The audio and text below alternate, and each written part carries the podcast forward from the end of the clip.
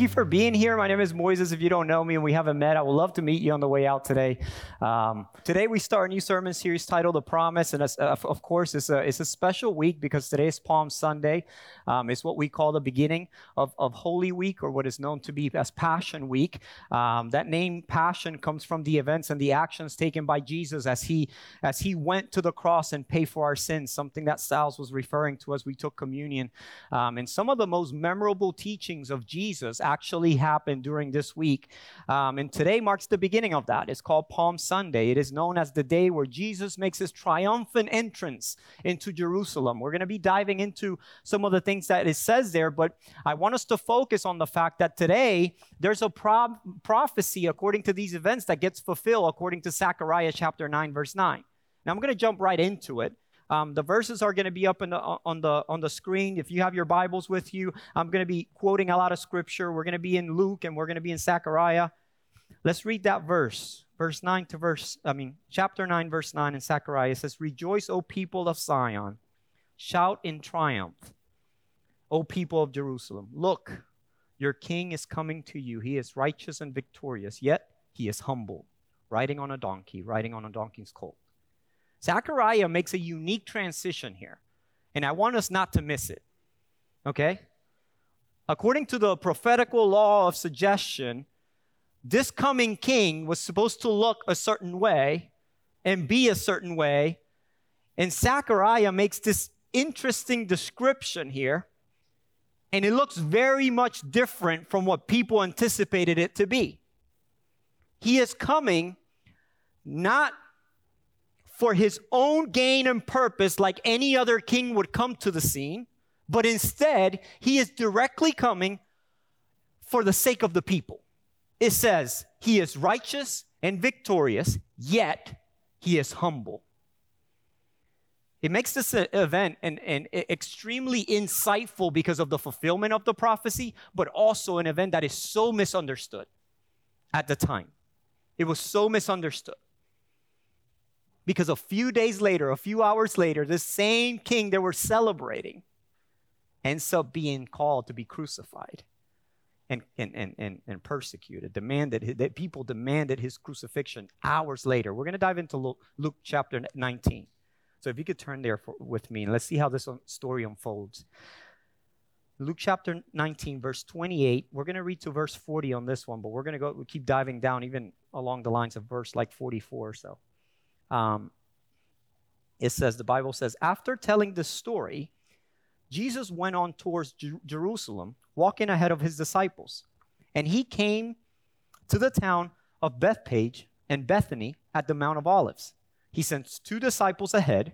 Going into that village over there, he told them, As you enter it, you see a young donkey tied there. There's no one he- that, that no one has ever ridden untie it and bring it here. If anyone asks, Why are you untying that colt? Just say, The Lord needs it.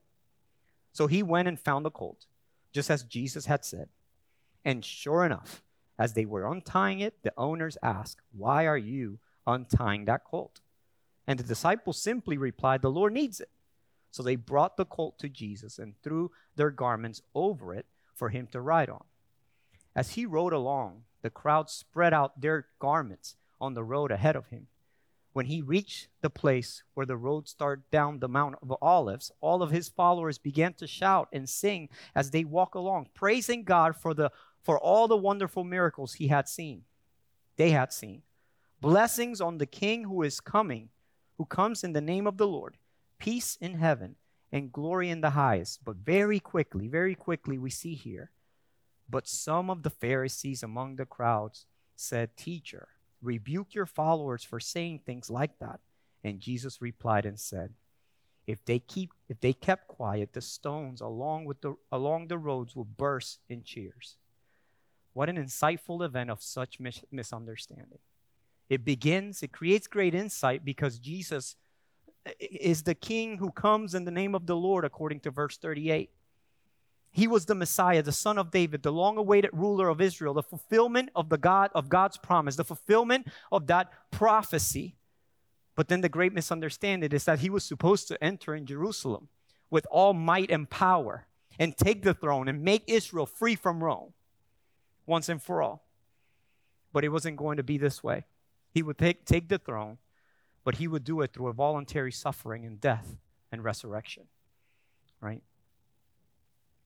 So Palm Sunday becomes this day of great insight, but yet again of great misunderstanding. The insight gave great joy to people. The misunderstanding brought about destruction. In the way Jesus was murdered a few days later, and the destruction even of Jerusalem 40 years later. The funny thing about all this, not funny, it's a bad word to use. The interesting thing about all this is that our Savior saw it all coming. He was well aware of the events that were going to take place. Nothing would stop this event from happening. He knew it was going to happen in the way that it was going to happen. If they kept quiet, he said, the stones would burst out and cheer. I've always been a firm believer that if we don't do it, somebody's going to do it. If we don't praise them, somebody will praise them. And I, I, tell people all the time if, if you're not the person, God will find a stone to do it. Amen? I want this story today to serve as a reminder to us that many times our blindness, our hostility, can have an effect in how we experience our Savior and how we encounter the God that is here to save us. The God that is standing right in front of us, wanting to step into our situations personally, and how our blindness and our hostility towards Him could be getting in the way of us missing Him in general. In this story, we see Jesus respond to this blindness and this hostility as he is going up to Jerusalem, we very quickly see this thing unfolding in verse 38 when people say, Blessed is the King who comes in the name of the Lord. But the very next verse, you hear the, the, the Pharisees say to Jesus, Hey, tell your followers to quiet down. And Jesus was well aware what was about to take place. And it, it, it shocks me to think this way because, man, if we knew what the next step would look like, I wonder if we would even take it. It's just another concept to admire about our Savior. He was fully aware of what these steps were going to cost in his life, and he followed through with it. Nothing stopped him from hap- nothing stopped it from happening. Nothing was going to surprise him during this time. And the truth is, nothing is going to surprise him in your life now. It wasn't a hidden secret. No, your life is not a hidden secret to God. Just like it wasn't then, just like it wasn't as he went to the cross to pay the final price for you and I, it's not a surprise to him now what you're going through and the things that we experience in our lives. I want to kind of highlight this today because he knew the Pharisees would get the upper hand on him. He knew the people were going to follow them. Eventually, as this thing arose, he knew this was going to happen. This will later cause Jesus to be rejected and crucified. Not only that, but within a few generations, the entire temple was going to be destroyed. He talks about it in verse 43 and 44. He says, Before long, your enemies will build rampart against your walls and encircle you and enclose you in from every side. They will crush you into the ground and you, your children with you. Your enemies will not leave a single stone in place because you did not recognize it when God visited you. You know, how sad. What a sad moment. I think if, if we were to ask around the room right now, and I ask for a show of hands, have you ever missed God when He was standing right in front of you? If, if God ever visited, could there be a time in our lives where our distractions, our problems were so overwhelming that we completely missed Him?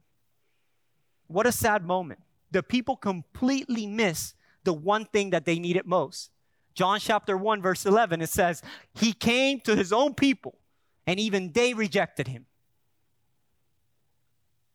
They didn't know their time of their visitation. The rock of their salvation was missed. Jesus right before their very eyes, and they saw it pass by and didn't even realize who was standing right in front of them. You may ask, why? Exactly. That's the question. Why do we miss Jesus? What causes, what events take place in our lives that cause us to miss the rock of our salvation that is standing right in front of us? What takes precedent? Many times we end up mistaking God's silence for distance. And we think that He's not around because we don't hear of Him, but He's there. He knows every step. that you're going through. Can I encourage you today to tell you Jesus is right there? He's right here. See, we, we say that, but we don't believe it. One of the, you know, you, you, you think this could this would cause Jesus to be mad or upset that, that he is now dealing with this blindness of the people. But in, in verse in verse 41 and 42, and this is where, where I really want to zone in this message and what, what, what I want to highlight, is that he he says, verse 41, but as he came closer to Jerusalem and he saw the city, go ahead, he began to weep. He began to weep. So here's Jesus on this donkey, and as he sees Jerusalem, he starts to cry. And he says, How I wish today that you, of all people, would understand the way to peace. But now it's too late, and peace is hidden from your eyes. So we have our Savior crying as he approaches a situation that hasn't happened yet. As we paint this picture today, you know, it, it, it, brings about this idea that what can possibly be getting in the way of us missing our the visitation from God? Past experiences, unmet expectations. Is this something negative someone said to you or about God? But our experience, our expectation of Jesus may be something that is doubtful because He knows. One of the things I want to highlight this morning is that He is fully sovereign and fully merciful. And one of the reasons why He cries is because He knew what was about to happen and He still acted upon mercy. Amen? Our perception of him may be negative. Oh, a friend may have a, a negative perception of Jesus, but that may be the very problem that we're facing. Our, our biggest challenge, guys, is God's sovereignty. Is because how in the world does He know? How in the world does He control it? How in the world is He involved in it fully and I'm going through what I'm going through? Or this person is going through what they're going through? Is a constant concern for is he really that nice of a God? We see Jesus facing the cross, going to Jerusalem, in this concept, in this walk, in this journey that he begins, and he starts to weep. And I understand that there's circumstances out of our control, but in, in our lives, we're going to have to shift our perspective, our perception of things. You know? You know, one thing you can't control a lot of times is your circumstances, but you can't control how you perceive the moment. All right? So, so instead of focusing so much on changing your circumstances in your life, you just change your perception. When we say things like trust God, trust in Him, He's gonna come, He's gonna be involved. You're gonna say, Am I supposed to be lying to myself? No, I'm asking you to have faith in the God that is capable of everything. That's what we stand upon. That's what we're affirmed upon. You can't control your circumstances. That's up to God. But we can tell ourselves, my God is for my good. Therefore, I'm going to trust in Him. And no matter what I'm going through, I'm not going to miss my visitation. He is right here, right now, doing something. Sovereignty. Sovereignty. Listen, friends, Jesus is unique. You, you have never encountered anything like it. You can't humanize it. You, you, you can't you can't make him your he is matchless. Can't compare to any other relationship you ever had, you, you've ever had. He unites things within himself that, that no other person can. They, they, it would be contrary to one another. He is both sovereign and merciful. That is why he, he randomly cries in Scripture because he feels the rejection coming because he sees the doubt creeping up, because he sees the actions that are getting ready to take place in people's lives. Friends, fairness vanishes when Jesus comes into the picture. He, he, he, he crushed it. Fairness, what is just, what is right, what, what what's fair for me and you, he va- it vanishes in front of Jesus. This is the guy that knows I'm going to be rejected, I'm going to be crucified, and he begins to cry. Not for his suffering, but for the people, for their hearts. As people are praising him, he's weeping. Could you imagine? Here's our Lord, our King. And you see him crying up there. You're like, What's going on? Jesus combines the perfect portion of merciful sovereignty and sovereign mercy. We have never ever seen anything like this. You have problems with Jesus' sovereignty. We tend to struggle with that. It's hard for us to comprehend. But when you combine it with His mercy, it becomes very easy to understand. It is remarkable that the tears of Jesus in verse 41 get misunderstood as if the will of people trumped the, the plan of Jesus. He is crying because it's messed up. He wanted the people to be saved and they rejected him. And they think that the tears of Jesus in this verse is meant, is meant to represent some kind of failure from God. Like his plan got trumped because of the people. But instead, it was the purpose of God developing right before his eyes. It was the plan of God taking action. You know, it, it, it's when you look at this verse and say, well, why, why would Jesus be weeping like this? He, he had power to do it all. And, and that's our questioning of God that gets us in trouble with our lives personally. And even when we're talking to other people about their lives and the things that they face in their personal lives. There's something not quite right about that objection because it contradicts the sovereignty of Jesus. It says that he can make those rocks praise him. So if there's a heart that is hard, he could turn that one too. And he can make that come to life. All this rejection and persecution and killing of Jesus is not the failure of his plan, but the fulfillment of it.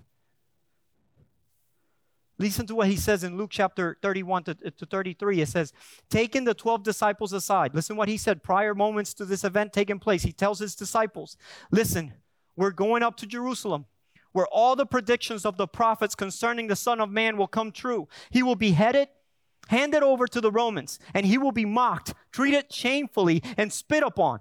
They will flog him with a whip and kill him. But on the third day, he will rise again. That was the plan the betrayal, the mockery, the shame, the spit, the flogging, the murder. It was all planned. It was part of our process. It's what you, sh- you and I should have been doing. Should have been done to us. We should have experienced all that. But Jesus instead takes our place. In other words, the resistance, the rejection, the unbelief, the hostility were not a surprise to Jesus. It was the plan. It is for, verse 42 is kind of shocking to me because it says, But now it is too late, and peace is hidden from your eyes. It, it, I, I never want to be in a position where God rejects me. or not that He would. I'm just saying, we read the verse. It's too late, you know? I don't want peace to be hidden from my eyes where I don't see it. It's almost like God is handing them over to judgment in the parable in Luke chapter 8, verse 10, it says, He replied, You are permitted to understand the secrets of the kingdom of God, but I use parables to teach others so that the scriptures might, might be fulfilled. When they looked, they won't really see. When they hear, they won't understand. I never want to be in a position where God blinds me or I've been so stubborn in my life. Not that He would, guys. I'm just saying, I never want to put myself in a position where my disobedience towards God and my blindness towards God becomes so heavy that I don't see Him act in my life. I had one of the most weird experiences happen to me years ago. I was a youth pastor, and I'm walking down the, the grocery store with my cart, and I see a youth, uh, a kid from my youth group that I hadn't seen in years. Okay? And I'm always asking God, God, make me receptive to your voice. Help me to be tender to your spirit. So when you speak to me, I'm able to receive it. I, I wanna, I wanna have this, this thing about me that, that when you're trying to tell me to do something, I don't want to miss that moment. And I'm walking down the, the, the, the grocery aisle and I see the kid, right? And I do what, what, what my awkward self does in public every time I avoid people I know.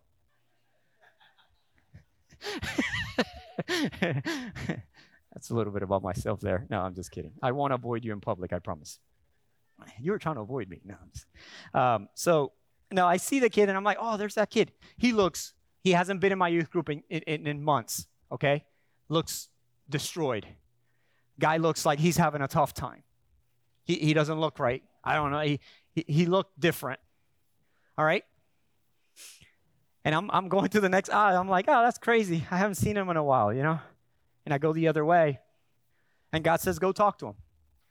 Go, right now. Go talk to him. I'm like, you know, I'm walking down this aisle, like, God, it's kind of awkward. He's a teenager. You know what I'm saying? He's, it's to be so cliche. Like, hey, your pastor is here. You know, like, I, I'm like, God, like, you know, I don't, I don't want to be that guy. And he go, go talk to him. Go talk to him. Man, and, and I go up to him and I don't know what to say. I, I said, Hey, man, how you been? Like, I miss you. And he starts crying in the middle of the grocery aisle. You know what I'm saying? And he starts crying, just like bawling out of control right in front of me. And all I said is, How are you? We miss you. And he's just losing it. We have this moment, and it's like a food lion, okay?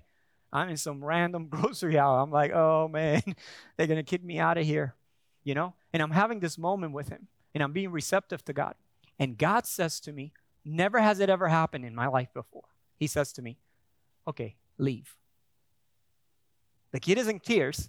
I'm like, you know, I'm thinking next is like, you want to come to my house and like we could talk, like call me. No. I I'll be praying for you.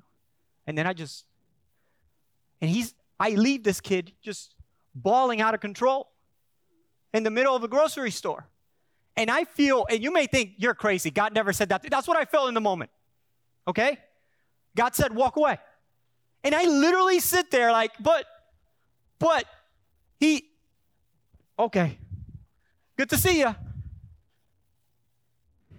And you would think that's the weirdest thing that you can do, but we have to understand that we're operating under the rule of a sovereign God that is in control more than we are. He doesn't need our help. That sounds tough, right?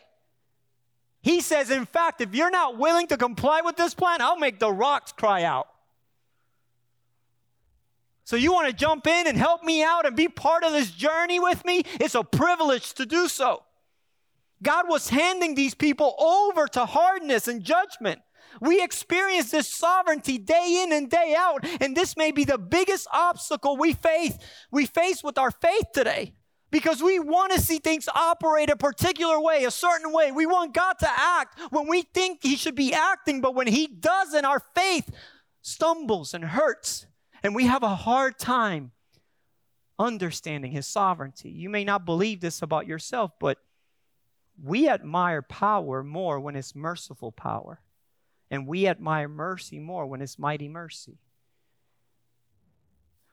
A good way to explain your sovereignty, God's sovereignty in your life personally, is to understand that there's a mercy behind it.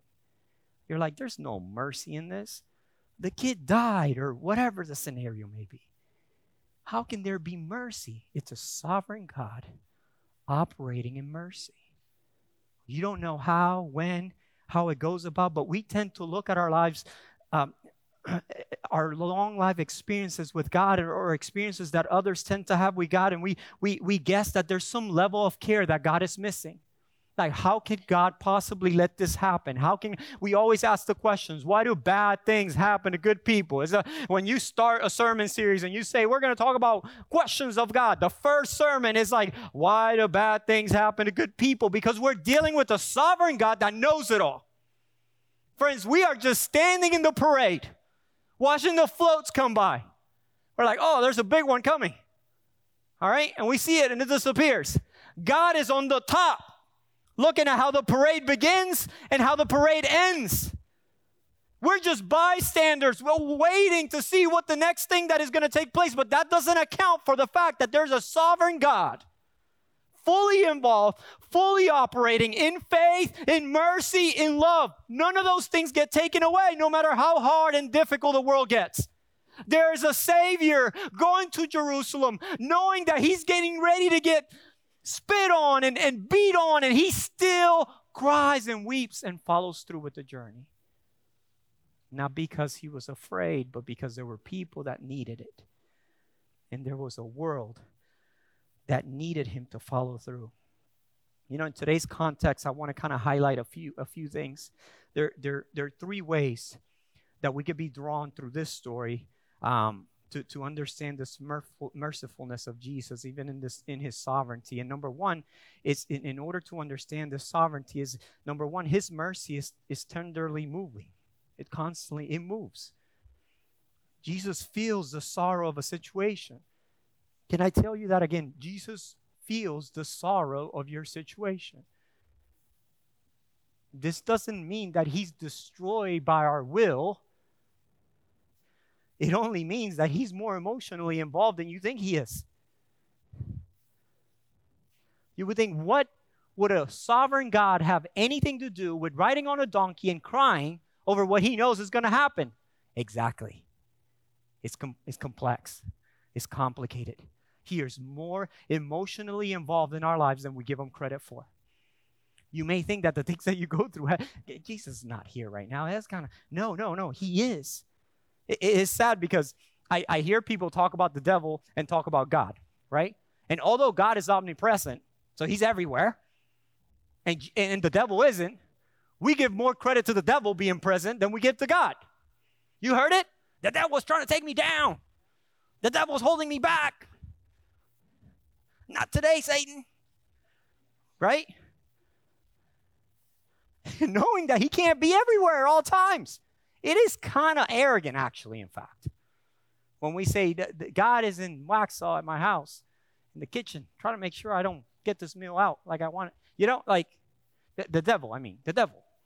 The devil is right here with me, trying to mess with me. And we, we bring the devil into situations. Listen, friends, I never want to talk to the devil. You, I hear, you hear pastors all the time like, listen to me, devil. I, I, that's, not, that's not me. I have nothing to say to that thing. Man, whatever it is. Seriously. If I'm going to spend any ounce of my brain, it's going to be talking to my God. No matter what the difficulty of the moment is. He has been defeated. The devil has been defeated. The job ends there. He could torment me all he wants, but I'm going to constantly look to the light. I always use the illustration of the shadow and the light. You follow me? What happens when we stare at light? The shadow gets behind us. You see what I'm saying? What happens when you look at the shadow? You're not looking at the light. And you're like, but Moises, my shadow is really big. Yeah, and it's going to get bigger if you don't look at the light. You have to take some time in your life to say, It is time for me to look at the light. Man, but the more I look at the light, the bigger my past and my shadow gets and the difficulties behind me. Yeah, it's going to happen that way. But if I sit here and stare at it and stare at it, that becomes my God. God is so involved in sovereignty in your life, and all He's asking you to do is come to me. Look at me. It's tough. I know it's tough. He's weeping with you. He feels sorrow for the situation.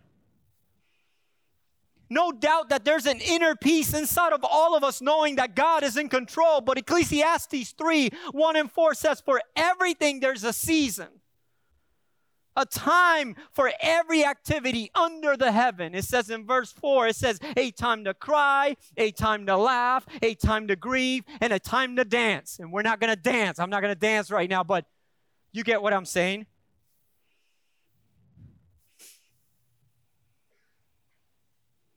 I would even be bold enough to ask you, and of course, this is bias for me coming because I'm a, I'm a crier, right? I would even ask you and challenge you to ask God for some tears. So, some of the most personal experiences I've had with my God personally have come through an experience where I'm crying, where God has talked to me or He's talked to the person that I'm interacting with through my wife, through myself, myself. It, it, it involves tears.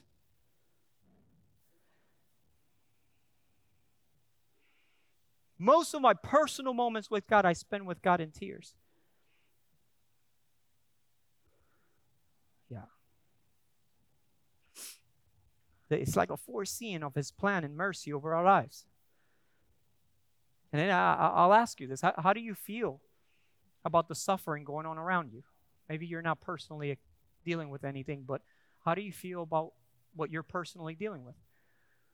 And that's not a question of what did you experience or what did you witness, is how did you feel about it? How tender are you to the overall plan of God in every situation? You know, one of the things that we have to be careful with is that you know, Jesus could have been in the back of that in the back of that donkey riding to Jerusalem. And as soon as he would have start foreseeing what was getting ready to take place, he could have very quickly got angry and said, "Man, these people, they don't get it. They're not going to get it. What would I do this?" You to turn right back around. You know? The Bible actually speaks of the fact that our hearts get hardened because of the evil we experience. We have to be careful that we don't allow the things that happen around us to harden our hearts to the point where we miss our visitation. God could be right in front of you, stepping up, visiting. And because of your experiences, because of the person who let you down, because of the exposure you had to a situation, you allow that, that feeling to come in and do things that God never intended you for you to experience.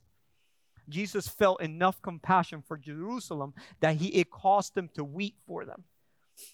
So I would say just just repent of that hardness in our hearts and ask God to give us a heart that is tenderly moved by him. Number 2, real quickly, his mercy is self-denying. Not ultimately, there was a great reward in the long run, but it was very painful in the short run. This text shows us that our Savior is moving intentionally towards suffering and death. Jesus is entering Jerusalem to die.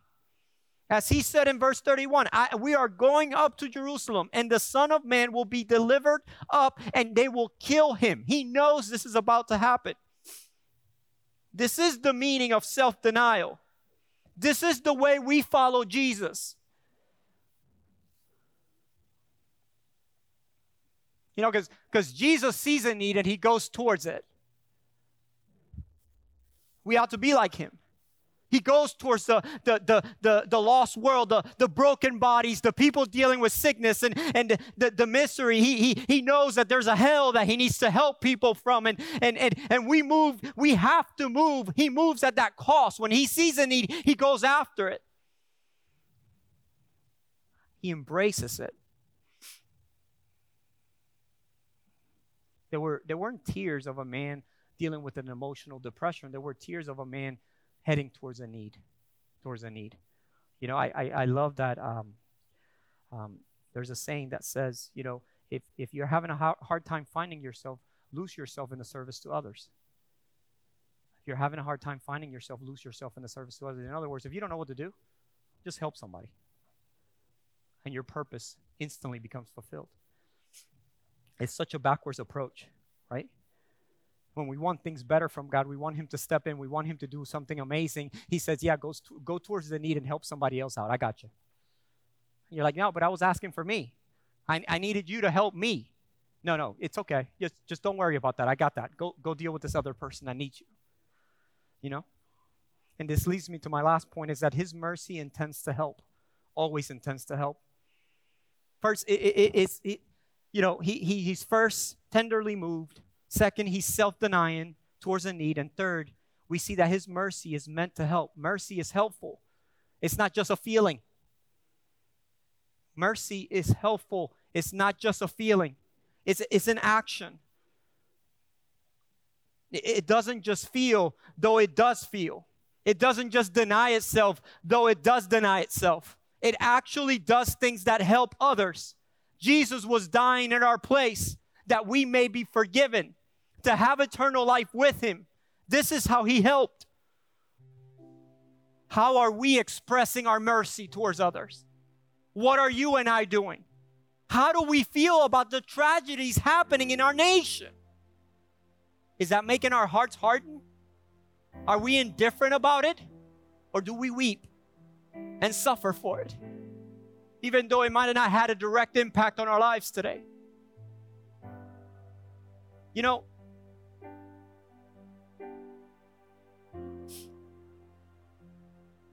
We this life is going to require us sometimes to move towards pain and suffering. You know, to make hard decisions in our lives that that are going to require a lot from us. I love what what Romans says and I'll leave you with this verse here. In Romans chapter 6 verse 12 and 13 it says, "Do not let sin control the way you live." Do not give in to sinful desires. Do not let any part of your body become an instrument of evil to serve sin. Instead, give yourselves completely to God. Completely to God. For you were dead. But now you have new life. Use your whole body, all of your life. The doubtful parts of it, the insecure parts of it, the, the, the confident parts of it, all your life to do what is right for the glory of God. Listen, the point of the matter is, friends, that every day you live is controlled by something. Every single decision you take is controlled by something ego, expectations, fear, guilt, you name it. Freedom comes when we choose what is going to control us. When you choose Jesus to be in control of your life, when you are mastered by the Master, you can master everything. Listen, I'm telling you right now, if God is not number one, something else is. And that's the simple reality for all of us sitting here today. There was a God, a king that cared so much that even though he was weeping, he kept going. And in his sovereignty, he followed through with mercy. And he's doing the same thing for our lives. Through our failures, our sinful actions, God may be in heaven weeping with us through our difficult situations, but he's still following through in mercy. People ask me, Moises, why do you cry so much? Because I don't deserve it. Because I'm in front of a mirror constantly, looking at myself saying, Who? Why? Why would you pick somebody else? You know, the evidence song shows us an understanding of how good God has been over our lives. God gives us the option to either depend on Him, depend on, on Him, or depend on ourselves. The decision is either going to result in freedom or result in frustration. You're like, man, but I I just don't get how he operates. It's okay. That doesn't mean you can't have faith in him. I want you to stand with me real quick as we wrap this up.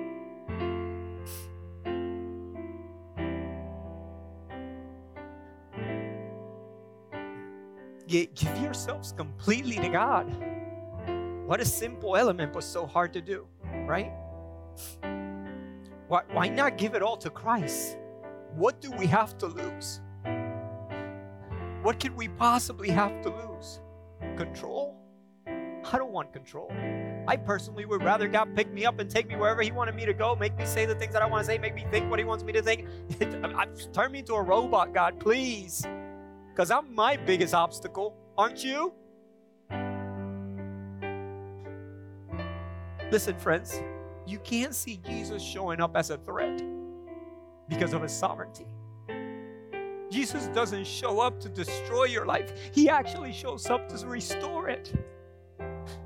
He's not a threat because of his sovereignty, he's a blessing because of his mercy. You know it. I want to give anybody in the room the opportunity as we bow our heads this morning, real quickly. I want to give people the opportunity. If you haven't entered into a relationship with Jesus Christ as your Lord and Savior, there is so much mercy in this room for you. There is a weeping God looking at the outcome of everything, saying, I'm here for you. So, right there where you're at, lift your hand and say, God, I need you. If this is you right here, everybody's got their eyes closed, their heads bowed, Lift your hand and say, God, I need this more than anything. We want to give you the opportunity to give yourself completely to God this morning. If not you, then maybe you're that person that said, I had a really good relationship with God. And because of the difficulties of life, my heart is hardened. It's not that I don't believe in Him, it's just that it's difficult. It's been tough. This is your opportunity. Would you give yourself completely to God this morning? I'm going to ask you to raise your hand right where you're at. I'm doing this in faith. I see that hand. I see that hand. Praise God.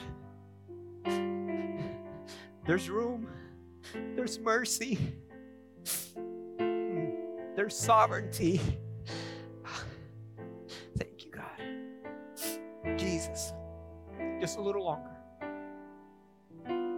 For any hearts in the room that may need it, I don't want to let this moment pass you by. There's a God full of sovereignty in this room and full of mercy for us this morning, weeping for the journey. I want everyone to raise their hands in the room right now. Everyone. There are two individuals in here that have said, God, replenish this heart, encounter me once more. And we're going to pray for them in this very moment, believing in faith that God could do something powerful. You ready? Here we go. Heavenly Father, Lord, you hear the prayer of your people. In this moment, God, will you transform, change? We know you're here. We know you're here, God. So would you please touch the hearts of those who raised their hands, Lord? I pray that you would bring it into relationship with you for their boldness to say, I need you, God. If life has been difficult, Jesus, it was harder for you. Thank you for following through in your plans. Thank you for foreseeing the rejection of your people and weeping your way through it. Thank you, God, because we needed your intervention more than ever, and we do still to this day. Help us, God, for our eyes to be wide open, our minds to be wide open, our hearts to be wide open, so we don't miss the moment of your visitation. We need it more than ever, Jesus. This nation needs it more than ever. This people need it more than ever. I thank you, God, for what you're doing, for what you did, and for what you're going to continue to do in our future. We love you, God, and we give you praise. We pray all this in your name. Amen. Give God praise this morning.